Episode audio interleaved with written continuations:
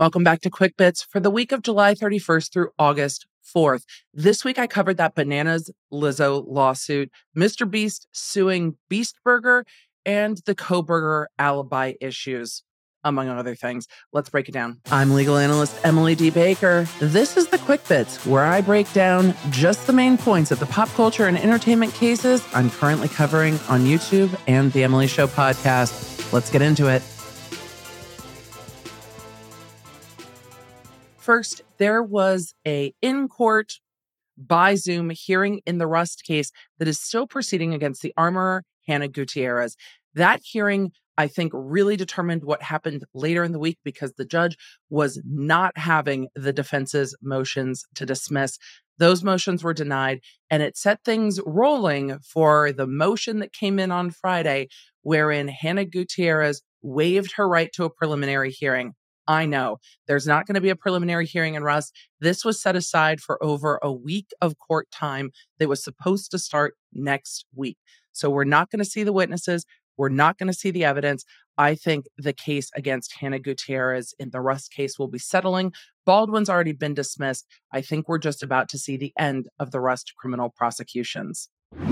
On Tuesday, I talked about the Kohberger alibi issues. The prosecution raised motions saying, Excuse me, Your Honor, they didn't do their assignment. That is not an alibi disclosure. What is even happening? And asking the court to force Kohberger's attorneys to either abandon an alibi defense or provide the information that is required under the state law. With regard to what's required, it is any witnesses, any witness reports, any evidence that they're going to bring forward to show that Kohberger was not at the 1122 King Road address at the time of the murders. And I will be covering next week the response, but you're going to get a sneak preview. Yeah, Kohberger's attorney said he was out driving. Sometimes he goes driving late at night. That's a, uh, it wasn't me defense, but that's not exactly an alibi defense as defined by state law that encompasses where you were and who was with you. Instead, Kohberger's attorney said, quote, Mr. Kohberger has long had a habit of going for drives alone. Often he would go for drives at night. He did so late on November 12th and into November 13th, 2022.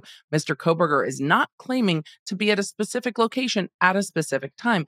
At this time, there is not a specific witness to say precisely where Mr. Kohberger was at each moment of the hours between the late night of November 12th, 2022 and the early morning of November 13th, 2022. He was out driving during the late night and early morning hours of November 12th and 13th. Well, we'll see if police pull all of the data off of Kohberger's car the way they did in the Murdaugh case.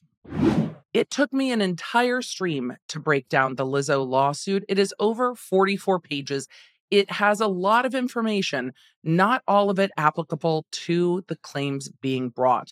The claims I think are strongest are the false imprisonment, the assault claim, and some of the sexual harassment, hostile work environment claims. There are other claims in this civil cause of action. Of course, we saw other former dancers and employees of Lizzo come out supporting this lawsuit, saying that it echoed their experience with Lizzo. We saw Lizzo come out and say that these are salacious, false allegations, but then not really specifically denying the allegations either.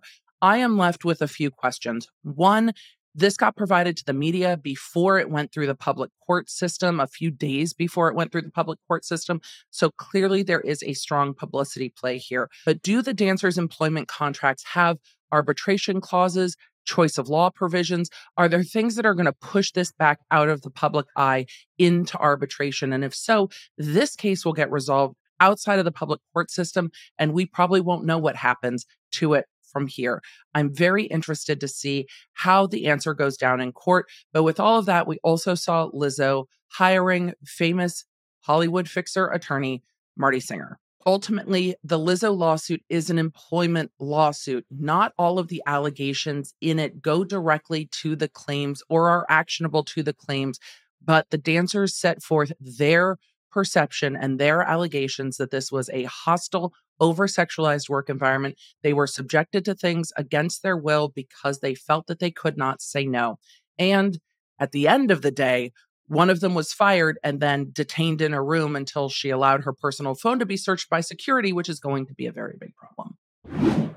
Speaking of celebrity lawsuits, Mr. Beast is suing Beast Burger. Kind of. He's suing the company that helped him set up the ghost kitchens that he used in 2020 to initially set up Beast Burger. Beast Burger now has one in person location in the Mall of America, and the rest are run through ghost kitchens.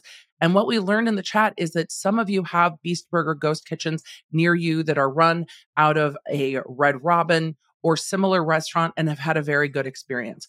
Some of you have Beast Burger ghost kitchens near you that are run out of 7 Eleven and other convenience store or gas station type locations, and you have not had a great experience. And that is echoed in this lawsuit where Mr. Beast is alleging the company he partnered with is not protecting his brand reputation, asking the court to allow him out of this contract, and alleging that for the three years that Mr. Beast Burger has been running, he has never been paid for this venture, even though the fee split is very well set up. Now, the company that he works with came out and said this is a play for greed with Mr. Beast and that they are going to be countersuing him. Let me tell you, proceed with caution in watching my coverage of this lawsuit. There are a lot of photos of people receiving fried chicken sandwiches with raw chicken. Yep, raw, raw chicken the quality issues are absolutely well documented. How this will proceed through court, we will see. And speaking of food lawsuits with interesting photos, I covered the Taco Bell Crunchwrap lawsuit that indicates that Taco Bell is falsely advertising to the public because what they show in the pictures and what you get in the box are two different things, and arguing about the crunch wrap and the Mexican pizza. If this lawsuit gets the Mexican pizza taken off the menu, I think we should all sue for intentional infliction of emotional distress. It took forever for it to come back on the menu. That's just my opinion. But this lawsuit uses a lot of pictures of customers that have received less than desirous Crunchwrap Supremes and Mexican pizzas. What's interesting to me here is that these photos do not come from the plaintiff in these cases. Some of these photos come from reporting from Insider. Some of them are pulled off of Reddit. So while I give reporters a hard time for just scrolling through Twitter and grabbing things off of it and making that into a story, these attorneys have scrolled through Reddit, grabbed some photos and a plaintiff, and made this into a federal lawsuit against Taco Bell. We'll see how this one shakes out. But this lawsuit was just filed on July 31st, so it's going to take a while for us to see how this one shakes out. I imagine the next thing that's happening is going to be a motion to dismiss. Speaking of reporters, on the podcast this week, I had a deep dive conversation with Mandy Matney. You may know her from being the host of the Murdaugh Murders podcast. She also hosts the True Sunlight podcast, which is the rebrand of Murdaugh Murders and Cup of Justice, and really dives into stories of corruption that aren't getting the attention that they should be getting in the national media.